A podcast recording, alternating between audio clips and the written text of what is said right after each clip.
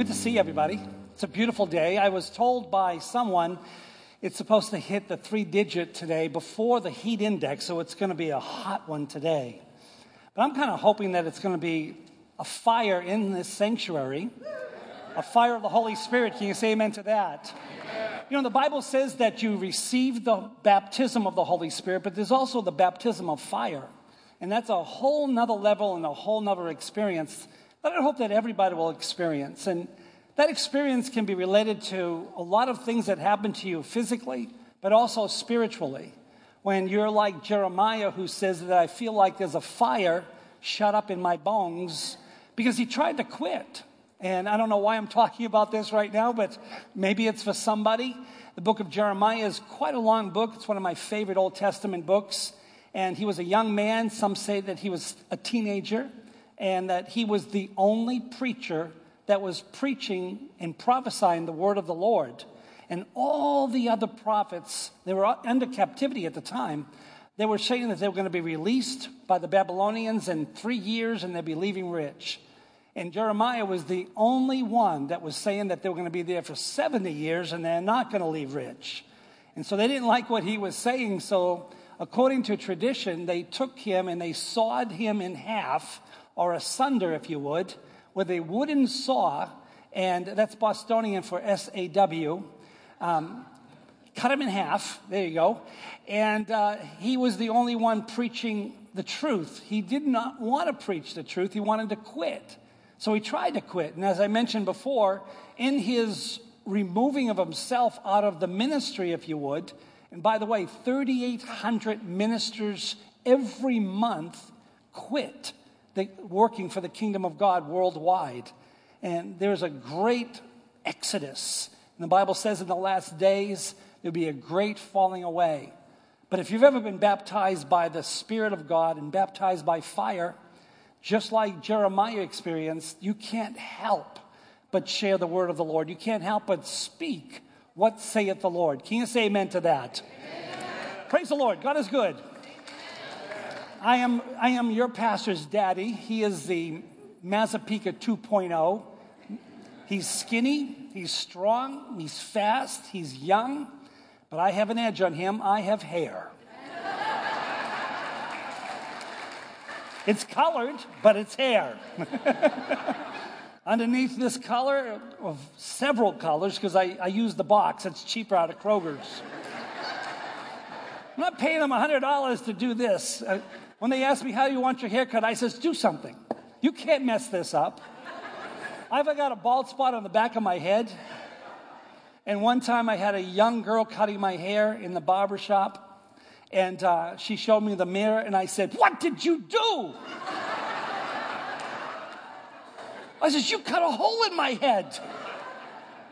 She was quick, fast. She says, Sir, I'd be glad to pick it up off the floor and put it back. but nevertheless, glad to be here. So kind of your pastor to have me. He's preaching for me right now uh, in our church. Um, occasionally, I just like to come and just to see what's going on here. I, I can remember, and forgive me if you've heard this story before, but I can remember when we were first starting this church here in the woodlands, uh, we would bring over some 80 to 110 folks from our church every Sunday evening uh, in different buildings and schools um, before you've purchased this property. And when we would do that, especially on the first time that we kicked it off, we were just plastering the city with all kinds of campaigns to come to a spirit filled church here, brand new. And, and one person from the woodlands showed up. And we told everybody from our church that was visiting not to tell anybody that we were from Humble, Texas not lie to them and say that we were from the woodlands, but don't offer any information. Let them assume that we're here from the city, because if that one person finds out, she's not going to come back. well, she didn't come back anyways.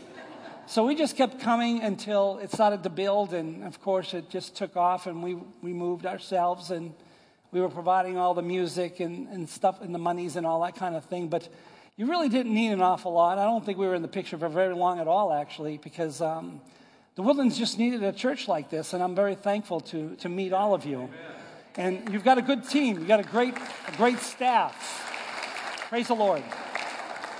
Um, before I ask you to lift your Bibles up, I'm going to be using these two trees, these shrubs, as, as props. I understand that Frankie, Pastor Frankie, uses a lot of props, so I may as well just give it a go. I'm old school. Uh, I'm an old man. I'm 59. Next year I'll be 60. And wowza, I can't believe it. I've always referred to people that were 60 like, man, he's old. He's like 60. Well, that's what I am right now.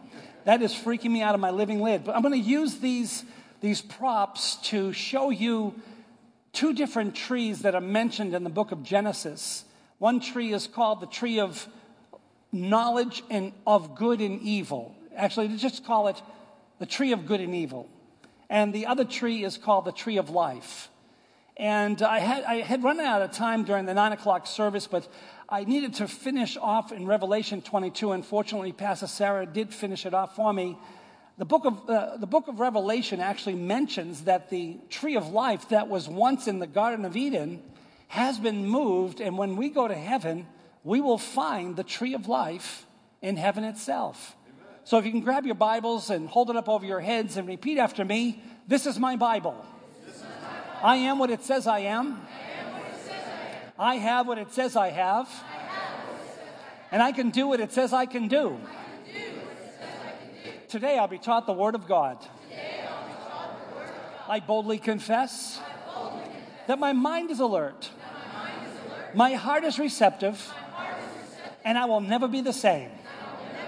I'm about to receive the incorruptible, indestructible, ever living seed of the Word of God. I'll never be the same. Never, never, never. I'll never be the same. In Jesus' name. And everybody said, Amen. Thank you so much as you open up your Bibles to the book of Genesis. It's really easy to find. It's the first book of the Bible. If you can't find it, use your table of contents. And we will be in chapter something, in verse something, chapter number two, verses 16 through 17. Then we're going to jump into chapter number three, verses 1 through 6, and then verse 22. And then we're going to jump into the book of Revelation 22. Once again, I'm going to show you the difference between the two trees.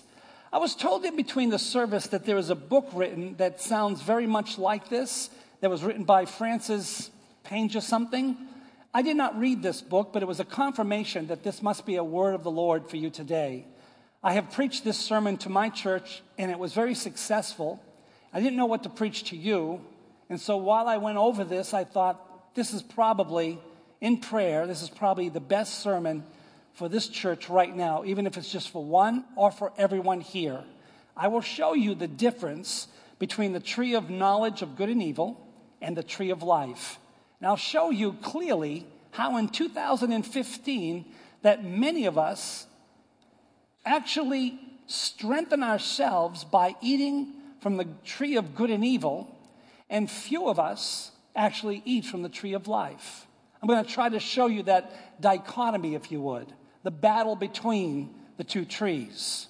So, going into the book of Genesis, chapter number 2, and verse number 16 and verse number 17, it says here, And the Lord God commanded the man, You are free to eat from any tree in the garden, but you must not eat from the tree of knowledge of good and evil, for when you eat from it, you will certainly die. Jumping over to verse, I mean, chapter number three, verses one through six. I'm going to read it out of my Bible. You can use the screens if you need it. Verse one, chapter three, Genesis.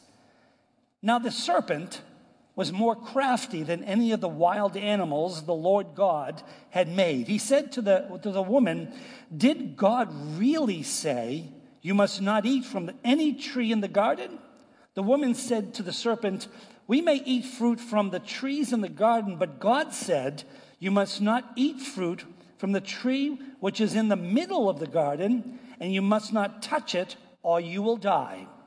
You will not certainly die, the serpent said to the woman, for God knows that when you eat from it, your eyes will be opened, and you will be like God, knowing good and evil. When the woman saw that the fruit of the tree was good for food, and pleasing to the eye, and also desirable for gaining wisdom, she took some and ate it. She also gave some to her husband who was with her, and he ate it also. Jumping over to verse number 22, and the Lord God said, The man has now become like one of us, knowing good and evil. He must not be allowed to reach out his hand and take also from the tree of life. I'm showing you the difference. There are two different trees here. From the tree of life and eat and live forever. Going to Revelation chapter 22, verses 1 through 2. It says, And the angel showed me the river of the water of life. I love this. I love reading about where I'm going to live. I love the idea that it's a gated community. I really like this. And I could go on and on about this because this is really where my whole life is all wrapped about knowing about the second coming of Jesus Christ and reading about the throne room scenes and reading about everything that I'm going to see and everything that I'm going to hear. And, and the Bible says that I'm sorry I'm taking this little sidebar, but I'm so ADHD, it's pathetic. You think that my son is? That's nothing. You're looking at the blueprint. As clear as I can say this to everyone, when you go to heaven, there is no Hollywood, no movie could touch.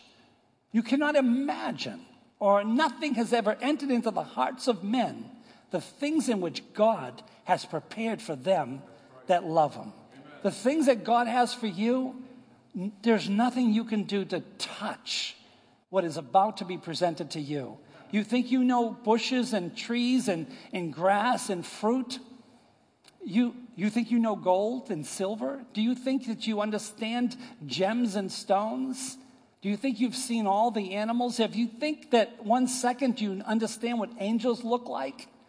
Do you have any comprehension of what angels sound like when they sing? You're going to actually see God. You're going to see him sitting on the throne. The Bible says this For you shall see him as he really is, and you shall be like him. There is no human being that has ever been able to stand before God. It is like a candle trying to exist on the surface of the sun. It's an impossibility we have to become from mortal to immortality to be able to take that kind of a hit. As a matter of fact, I have no time for this, but all of the angels of heaven are not able to stand before the throne of God. There are only certain angels that have that ability to stand before God Almighty. Many of them here on the earth that are ministering to you and I, that are in this room right now, they may not have that ability to go before the throne of God. It's that much of an energy hit. If you would read the description alone of what heaven sounds like around the throne of God, it is, it's forget about it level. It's like unbelievable. Yeah. Is lightning and thunder that is right there. You're seeing the source of it. You're not looking up. You're looking at the throne of God, and it's surrounded by clouds, and it's cracking thunder and energy. There is a waterfall coming and a river gushing out from the bottom of the throne of God. He is sitting on the throne, and know this that there is no body. He is not a human being. God is the only one of his species. He says, I've looked to my left, I've looked to my right, and I see no one like me. There is only one God and one mediator between God and man, the man Christ Jesus. I better finish this scripture. I'm sorry. I chase something. That's God. Can I have that scripture back? Thank you. Then the angel showed me the, the river of the water of life as clear as crystal, flowing from the throne of God and of the Lamb. Now, ch- check this out. Down the middle of the great street of the city, Main Street Heaven, a boulevard, on each side of the river stood the tree of life. That is also that was found in the, in the, in the Garden of Eden bearing 12 crops of fruit, yielding its fruit every month, and the leaves of the tree are for the healing of the nations. Imagine a tree, if you would, that has 12 fruit on it. Now, I, am from New York and Boston area. You could tell by my accent, I'm not from the deep south. But there, if you could pull an orange out of the same tree as a peach and, and an apple and a pomegranate and, and, and a grapefruit, could you imagine that? But I have a feeling that there are going to be fruit on this tree of the tree of life that we have never seen, that we have never tasted before. I had a dream once where I was being lured into an old rickety church that looked like a church, but it wasn't right in my dream. And I was standing in, the, in a lobby, and everybody was running up the stairs, and they were saying, Come on, Maz, come on, follow us. And I saw a basket of fruit on the landing of the first floor. It was all wood banisters, like an old, old church. And I walked over to the fruit basket and I pulled a peach and I bit into it and it was very, very bitter and sour. I went, uh, yuck. And I thought, this can't be heaven. This would never have happened in heaven. I yelled up there because it was a spiral. I said, Hey, y'all, you're going the wrong way. That's not the way to go. This is not heaven. I bit into this peach and it's bitter. But nobody listened to me, and I just kept running and running and running. And the direction that I want to go is just that looking out of the eyes of the tree of life versus looking out of the eyes of a tree of knowledge of good and evil. Can anybody say amen at all? Let's get into it really quickly. There was only one law in the entire earth in the Garden of Eden with only two people there at the beginning, Adam and Eve. They had one law. And that law was do not eat from this tree that was in the middle of the garden. You could eat from any other tree, but except this tree, you couldn't even touch. You could eat from millions of trees and the tree of life, but not this one. It is proven that human beings do not do something very well, and that is this we don't do, don't do real good. We don't do, don't do. Because when we're told don't do, we do. I was preaching in uh, very, very high up in Houghton County area of the Upper Peninsula Michigan to a bunch of Indians that were there. And as I was preaching to the Indians, I was sharing them about Jesus Christ. And one of the Indians raised their hand because I was telling them how the Romans and the Jewish people killed the Son of God. The Indian lifted up his hand. He says, if Jesus come to Indian, we will not kill the Son of God. I said, Sir, I, I respect you, but are you a human being? He says, Yes, I am. I said, I know that you don't think that anybody else is a human being because there is a religion among you people that only Indians are humans and everybody else are pagans. I get that. But all humans being told what they can't do, they will do. It's amazing though. How can you not avoid a tree? Can't you just say, don't go near that tree? We can eat from any tree but this tree.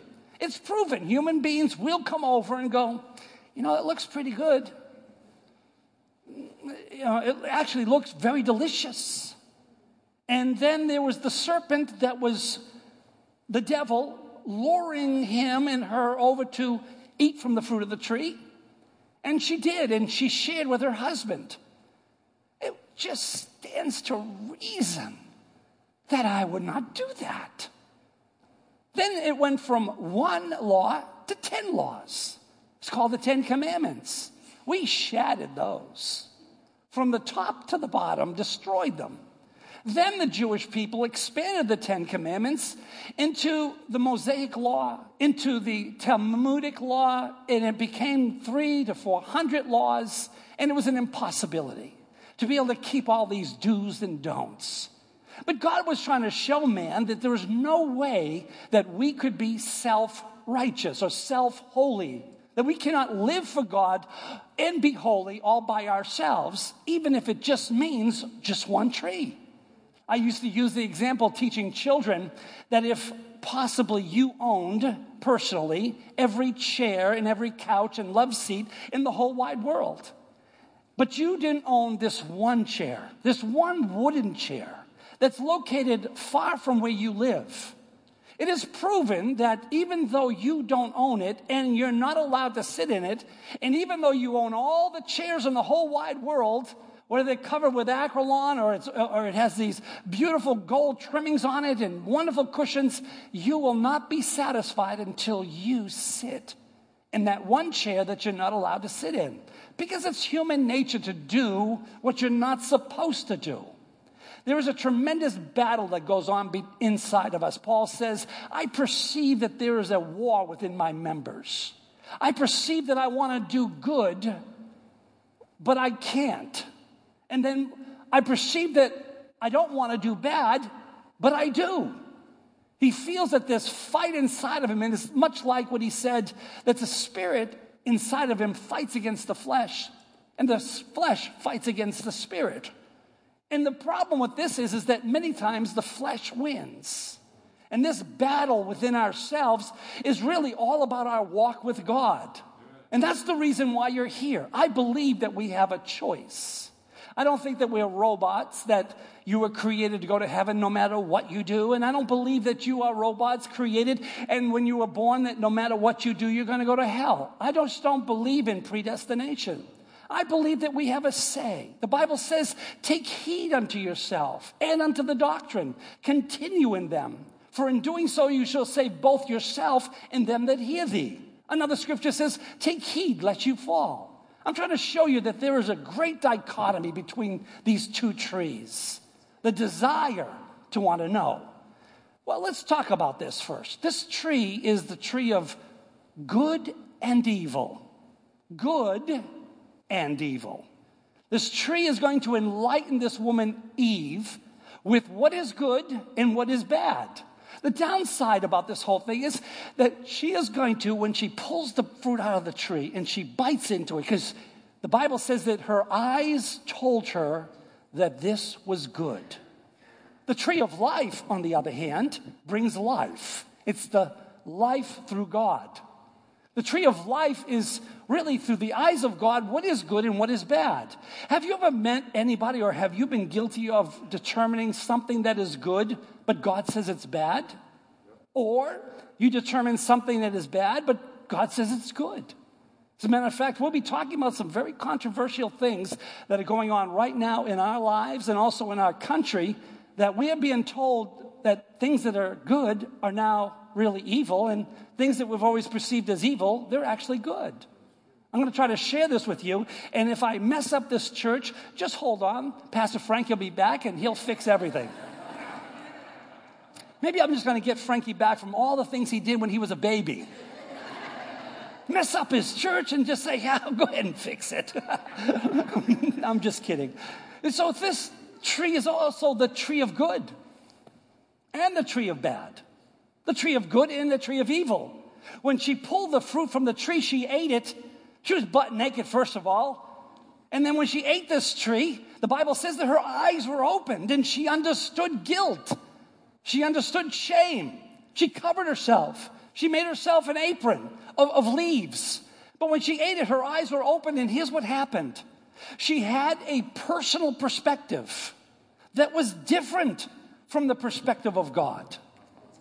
She had her own personal opinions that was different than what God said. By the way, God doesn't have an opinion, God doesn't take a poll, God does no surveys. God is certainly not politically correct. He doesn't work with the majority.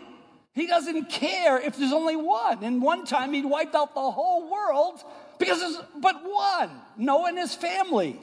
He doesn't care if everybody's doing it.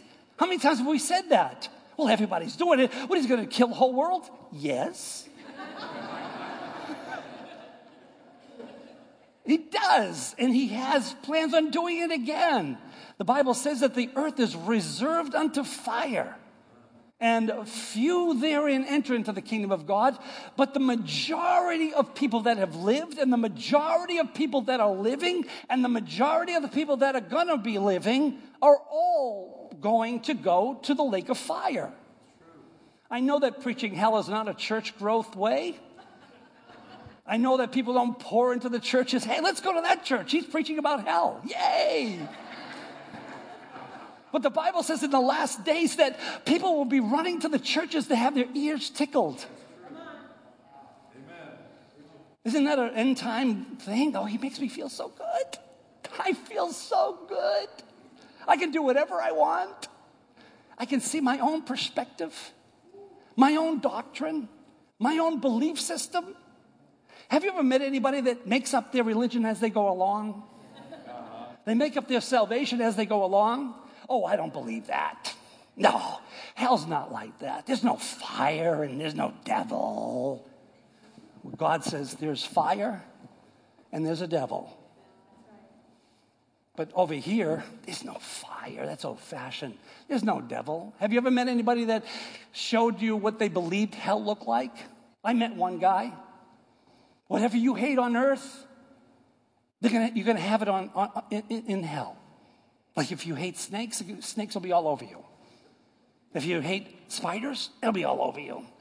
I want you to know that I don't like spiders or snakes. And that was a 60s song. Or was it 70s? I don't like spiders or snakes. That ain't what it takes. I love you. you see, I'm a Mazzapica. What's worse is I don't remember where I was before I sang that. no, I'm just kidding. But spiders and snakes can't live in hell. One guy says, I believe that hell is you pick up, you push this big rock up a hill, and then it rolls back, and you got to push it back up again. Homer Simpson loved uh, donuts. And so the, con- the, the, conjuring of what hell was is that he would have to keep eating donuts uh, for the rest of eternity. The problem was in, in, in, The Simpsons that Homer broke the machine because it couldn't produce enough donuts to keep Homer satisfied. So, what do you think hell looks like? The Bible says what it is flames of fire through the eyes of God. Do you, have you ever met anybody that had an opinion about hell, had an opinion about heaven? had an opinion about what God does and what God likes. One of the terriblest things is that people that don't draw from the tree of life, He is the way, the truth, and the life.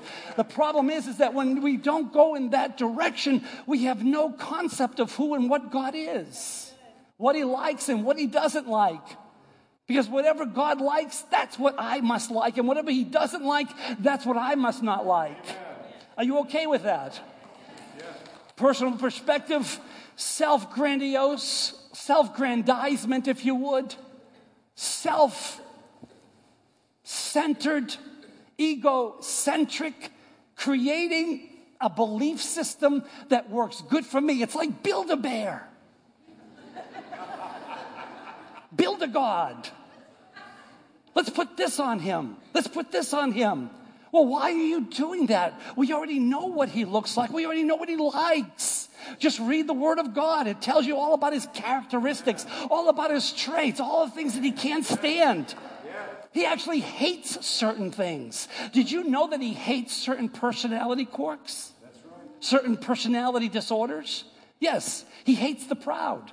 The Bible says that. Well, what personality quirk is that? Well, people that are self centered, people that are narcissistic, people that are violent. He doesn't like people that are violent.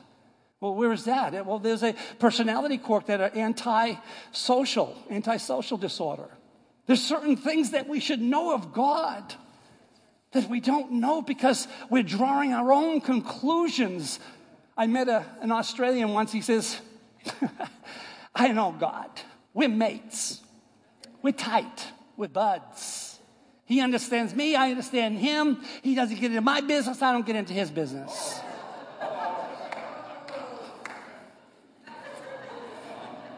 Well, I mess with the Australians. Let's mess, mess with the country folks. If loving you is wrong, I don't want to be right.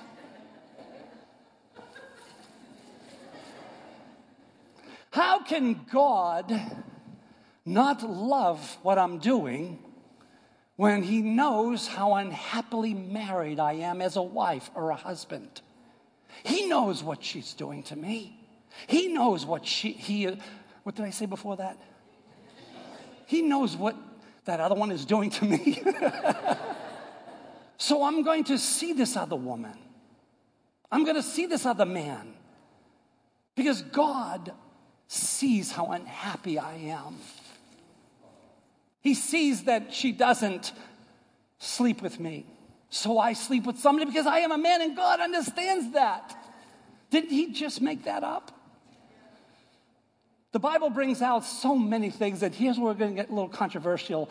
Hang on to your hats, hang on to your wigs, rattle your jewelry. I know you're out there.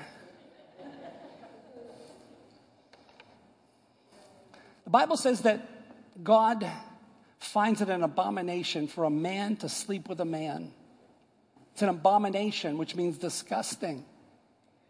It's an abomination for a girl to sleep with a girl. But in the eyes of the world, in sitcoms, every sitcom has their gratuitous gay relationship. Every one of them. As a matter of fact, now we have same sex marriage. Fortunately, we were able to stop the, uh, the, the ordinance in Houston until it becomes a referendum, and this just passed two days ago that same bathrooms are used by men that feel like they're a woman or a woman that feels like a man, so that when you bring your uh, little girl into a mall that's in Houston, you won't be bumping into a man inside the bathroom because they feel that's equal opportunity, equal rights. Equal rights what? Equal rights that a man can use a woman's bathroom. I remember what that was called back in the old days. As a matter of fact, I remember when, when you came out of a closet, it was usually because you had clothes in your hand. But now, when you come out of the closet, you have no idea. You went in a man, you came out a woman. I know it's quiet out here because why? We're scared to offend people's views, opinions, and perspectives. But what does God say?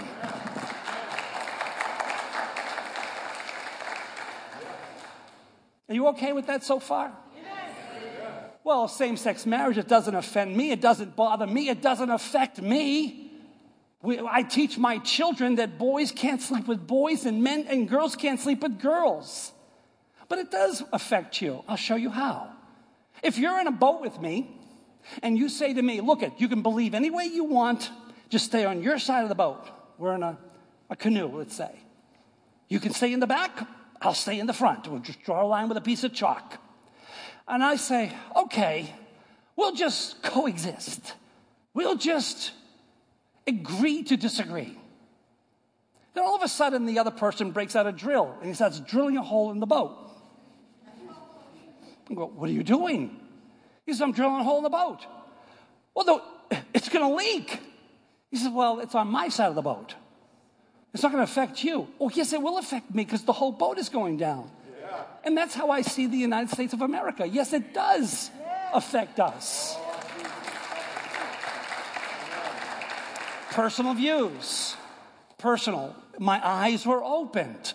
What was it open to? Open to good and open to evil, but not the God good, not the God evil. Have you ever questioned? I'm trying to move fast here, but have you ever questioned why in the world? Did God be, was God so harsh to Adam and Eve and kicked them out of a garden just because they ate from the fruit of the tree? I mean, they were forever out, casted out of the Garden of Eden. They were thrown out. Why? Why was that an issue? It was because their eyes were opened. They saw good where there was bad. They became opinionated that was an opposite opinion of God. And once you have that rebellion in you, once you've come to the conclusion that you're going to debate with God, what you feel is good, what you feel is evil, this is far more cancerous, far more difficult to extract. So that was the reason why he and she was thrown out of the garden because they were no longer able to walk with God. The Bible says that they walked together in the cool of the evening. They walked with God. After they were casted out of the garden, the Bible says that men walked after God, chased after God. And the reason why they were chasing after God is because they were trying to find God. But the only ones that could find God were those that were giving of all of their mind, all their heart, all their soul, and all their body. That's, Seek ye first the kingdom of God and all of its righteousness, and then you shall receive all these things. This was the problem.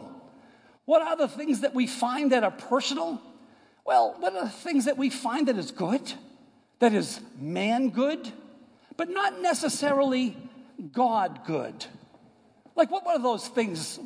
Like benevolence, giving money to charitable organizations. That's good. God likes that. But to you, this is all very righteous and very holy, and this is your opinion. This is making you good. That's not true. Because God good is not a person that just gives in charity. God good is a person that obeys God. God good is a person that has the knowledge and wisdom of God. God good is the one that hungers and thirsts after righteousness. God good is the one that fears and respects God. God good is the one that understands God's consequences of sowing and reaping. You know, there's a lot of Christians that will sin premeditatively, knowing I'm going to sin right now, but later on I'll just go ahead and ask God to forgive me. I know that you've never done that. It was those nine o'clock people that did that. But the 11 o'clock people are much more holy. So I can say this about those 9 o'clock people. They sin in advance, knowing that they're just going to ask God to forgive them later. The Bible says that God is not mocked. Whatever you sow, right. you shall reap. Right. In other words, you may be saved. This may not be a salvation issue, but you're going to pay the piper because if you're sowing orange seeds, you're not going to get an apple tree. You're going to get an orange tree. So if you're sowing unrighteousness, unrighteousness will come into your life. If you're sowing discord, discord will come into your life. I talked to a pastor one time who split another pastor's church. And I says, You can never start a church by division. Division will never leave you. And I prophesied into his life. From this day on, I said, division will never leave you. You will always have in the congregation someone that is going to divide your church. To this day, this church has been cut up into three pieces, and the pastor, him, is gone, and he was on crack cocaine. Another divisive thing that happened to him, his wife left him, and his children left him. Another divisive thing that happened to his life is that he has no skill, so he's been separated from everything that has expertise. So he is only a general laborer because division sown is division reaped. That's true. I'm preaching good. Man.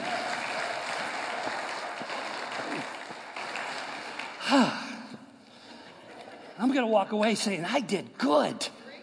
I'm bringing it. I'm throwing down.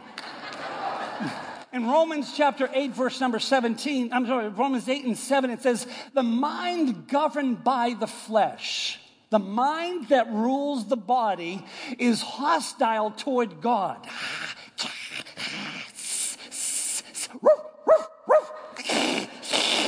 It's hostile toward God, alienated from God. It does not submit to God's law, nor can it. It has no ability to. The Bible says that the gospel is hid to them that are lost. That's why your friends that you witness to in school, your friends at work, your friends in the neighborhood, these people that you have in your life, loved ones, that's why they just don't get it. It's because they can't get it. What they need is to see out of the eyes of God I remember when I was being witnessed to, I was retorting to them what I felt was right. And I was in the Catholic Church, and so I drew my doctrine based upon what I was taught statues, crucifixes, saints that you pray to, and etc. And I learned a very important lesson. And that was what I thought was usually wrong. That I needed to find out what God thought. And I would be right. Like, for instance, I, I, I pastored this old, old lady. She's about 150 billion years old. She was there before the ark. She was helping with the ark. She's so old. But she lost her husband, God bless her. And she had been married for, well, I think Noah did the, the ceremony between the two of them. And uh, she missed him. And she came to me and she says, Pastor Maz, uh, I want to tell you something beautiful. I talk to my husband all the time now. He comes and visits me. And, and, I, and he tells me and he gives me direction. Now, she's a Christian, she believes in God. But what she is seeing is through her own eyes. She's feeling good. She's feeling comforted. She lays in her bed that she used to share with her husband for, well, over 57 years, and he's not there anymore. And so she talks to him. And she feels him in the hallways, she feels him in the kitchen. She sets a cup of coffee for herself, and, and she has an empty cup of coffee over there, and she talks to him. It was killing me to tell her what God says about that. It was killing me, but I had to. And I told her, I said her name, and I said, You can't talk to the dead. The Bible says that God does not like you talking to the dead. The Bible does not, says that God doesn't want you to talk to people that are dead, first of all, because they cannot hear you. They cannot, and I know this is offending somebody here, but I'm trying to help you. And the reason why he doesn't want you to talk to the dead is because he doesn't want you to replace the mediator between you and God, and that is Jesus Christ. Once you start receiving direction from somebody else, you need to question whether or not what you're feeling is actually your husband that has passed away. What you're feeling may actually be a spirit, an agent from hell, disguising himself or itself as your husband, but really keeping your eyes off of Jesus Christ. Because the Bible says that there's only one God and one mediator between God and man, the man, Christ Jesus. The Bible says that if you go to God in any other way except through me, meaning Jesus Christ, you're a thief and a robber. That nobody can go to the Lord except you go through Jesus. This is the way to do it. Isn't that a beautiful thing? But we didn't know God so we thought we could talk to somebody that made us feel good. So she was creating a doctrine that needed to be stopped right away. When I shared that with her, her eyes filled up with water and she says, But I feel him so close. And my heart was going out to her, and I said, I understand that you loved him so very much. And then when you die or when the rapture takes place, you guys will be united again in a beautiful way with all of your loved ones, but you're taking your eyes off of the mediator. Jesus Christ. This is what I believe the good and the evil. What does God say about that? This is so very, very important for all of us to realize that these things are important whether we realize it or not. We don't get to claim ignorance before the Lord. There's only really one way to escape all of this is that making Jesus Christ our Lord and Savior that he's not one of many options, that Jesus Christ is not behind curtain number one, but you can also take curtain number two and curtain number three. Jesus Christ is the only Son of God. Can you say amen to that? He is the only answer. There are some here, if you wouldn't mind me mentioning about those nine o'clock people, but boy, I got an earful from them. Oh, yes. They should have seen how holy you are. But listen to this about those nine o'clock people. Some of those nine o'clock people that came to church today, and by the way, I kid around with my own church like this, and I always talk bad about the opposite. I tell the nine o'clock about the 11, and the 11 o'clock about the nine. And, and it's just for fun. But the nine o'clock people, they have a way of sharing the tree of life, but also mixing it with the tree of knowledge of good and evil. In other words, they like their eyes enlightened to their own opinion. They like their eyes opened to their own personal views about things. And that's how religions start, by the way, and that's how doctrines start. Do You know, one of the reasons I was t- sharing with Pastor Sarah, by the way, man, you've got a good assistant pastor here. She's really good we went, we went to Guatemala together with her team and our team. When we went up there together, I had some time to, to share. She knows this. Uh, they often up there, and the reason why I go to Guatemala is to make sure that the doctrine up there is right. Because when you're way up in the mountains up there, and they truly are the forgotten people, your doctrine can go awry by just one old man sitting on a rock thinking, you know what, I think I got a better idea. Or some woman just thinking, you know what, I think. And they start to mix their religion with Catholicism and with the Bible. And they start to use and mix white magic. And they start using the blood from chickens. And they start using um, black stones and white stones that are holy. They become idols. And so I want to go up there all the time and keep them focused on Jesus Christ. You know, the Bible does say it. Let me say it again. Love the Lord your God with all of your heart, your mind, your soul, and your strength. You say, well, how do I know the characteristics of God? It's right here in the Word of God. That's why so many of us do this. Well, I think, it's my opinion, uh, I am of the persuasion that could be exactly the opposite of what God is saying. Yeah. Once again, you have this sharing of the trees of good and evil and also of the tree of life, sharing, going back and forth. Well, point number one about that too many churches have an affinity with the world. They like to bring in the world in order to try to coo and try to bring in, if you would, worldly people so that they could see. It's like a bait and switch, so they can see Christ. The problem is, is that when you bring the world in, you taint the place of God. It taints the house of God. It taints the presence of God.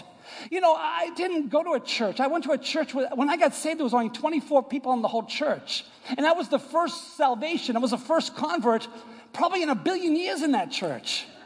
They didn't know how to save. They didn't know how to grow. So when I got it, I got it under the worst conditions, but when I got it, it was a tragic, chaotic event. My, my, myself, I died. The old man died, not my father, me. The old man, I died.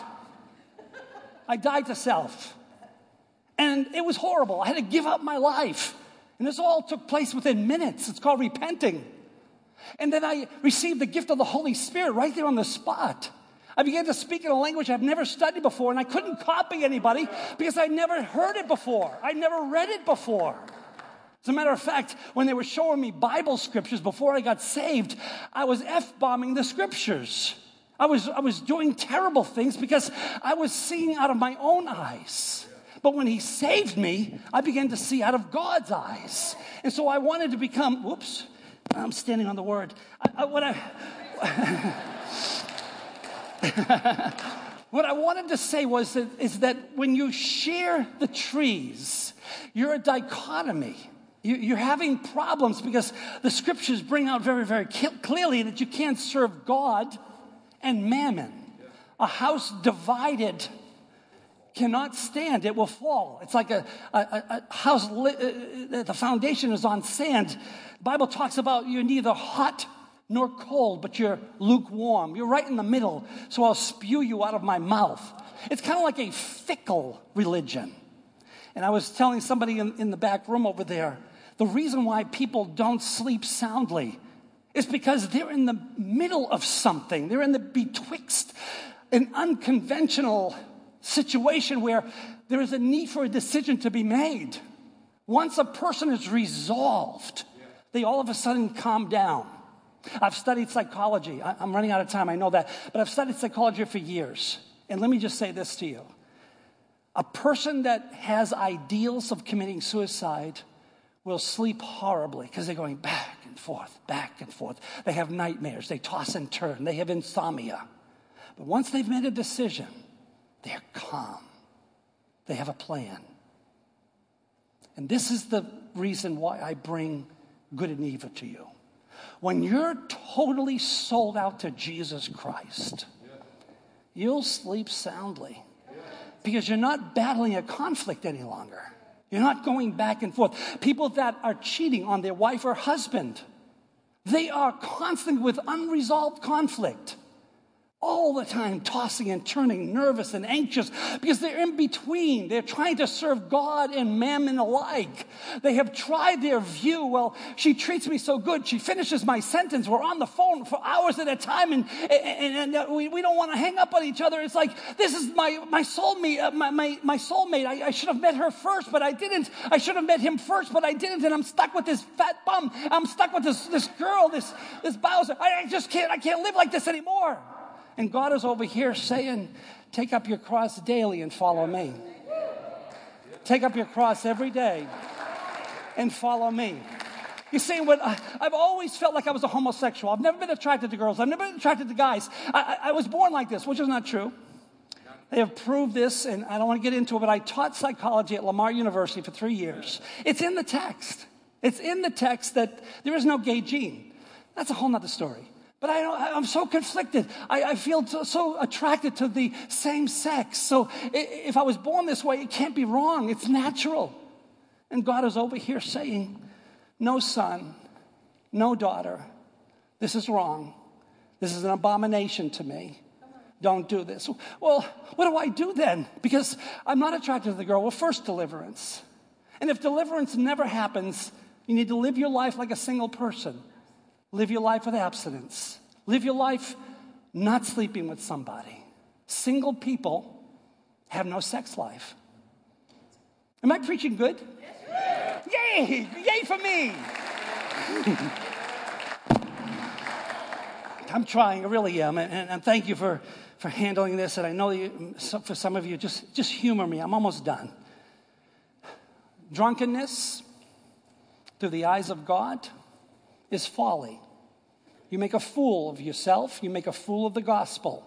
Drunkenness. In the eyes of the world, I need a rest. I need fun. I need to have a blast. I need to party. I need to throw down. I need to go, woo.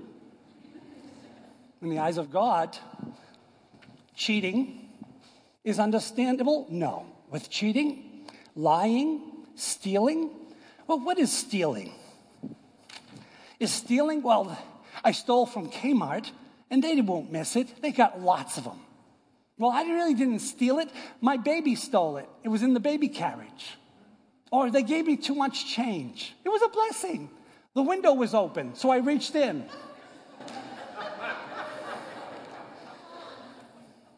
in the eyes of God, lying is part of the Ten Commandments. In our eyes, I had to lie. She really is fat. I'm just kidding. I'm just kidding. That's wrong. Bad, Pastor. Bad. I close with this in 2 Timothy chapter number 3 verses 1 through 5. but mark this, there will be terrible times in the last days. People will be lovers of themselves, lovers of money, boastful, proud, abusive, disobedient to their parents, ungrateful, unholy, without love, unforgiving, slanderous, without self-control, brutal, not lovers of good, treacherous, rash, conceited, lovers of pleasure rather than lovers of God, have a form of godliness, but denying its power, have nothing to do with them, with such people. Lovers of pleasure rather than lovers of God when God sees the two being brought together, or when He sees that you're living a life that you believe is right in your own sight, that is called self righteousness. He hates that. He says this also that the proud I resist, I oppose the proud. The Bible says about proudful people, I'm right, I'm right, I'm right, I'm right. I don't care what the Bible says, I'm right about this. The proud, don't we admire the way we look? Don't we just admire the way everybody else looks? We saw a modeling thing going on in our mall, and did I tell you that already? It was to the nine o'clock. It was just teenagers walking up and down, learning how to be a model. They just was working it, working it, working it. Doing that face where you're supposed to be serious. Like, I don't like what I'm wearing. Working it, working it, working it, working it. My daughter, 14 years old, it was her birthday. We were shopping, and she goes, Daddy, they're getting paid to walk? I said, No, no, no, no. They're being paid to cause others to want to look like them, to want to wear clothes like them. It's creating an envy, it's creating a lust. I lust after wearing those clothes. I lust after being anorexic. I lust after being skinny. You see, we admire each other through our own eyes. Aren't we so handsome? Aren't we so purty? Yes, I am, aren't I? I need to get lipo. I need my lips inflated. I need a butt lift. I need liposuction. I, need fat to be sucked out of my body. I need to look good. This is admiring one another. But in the eyes of God, God says in the last days, we'll be self admirers looking to cause others to envy.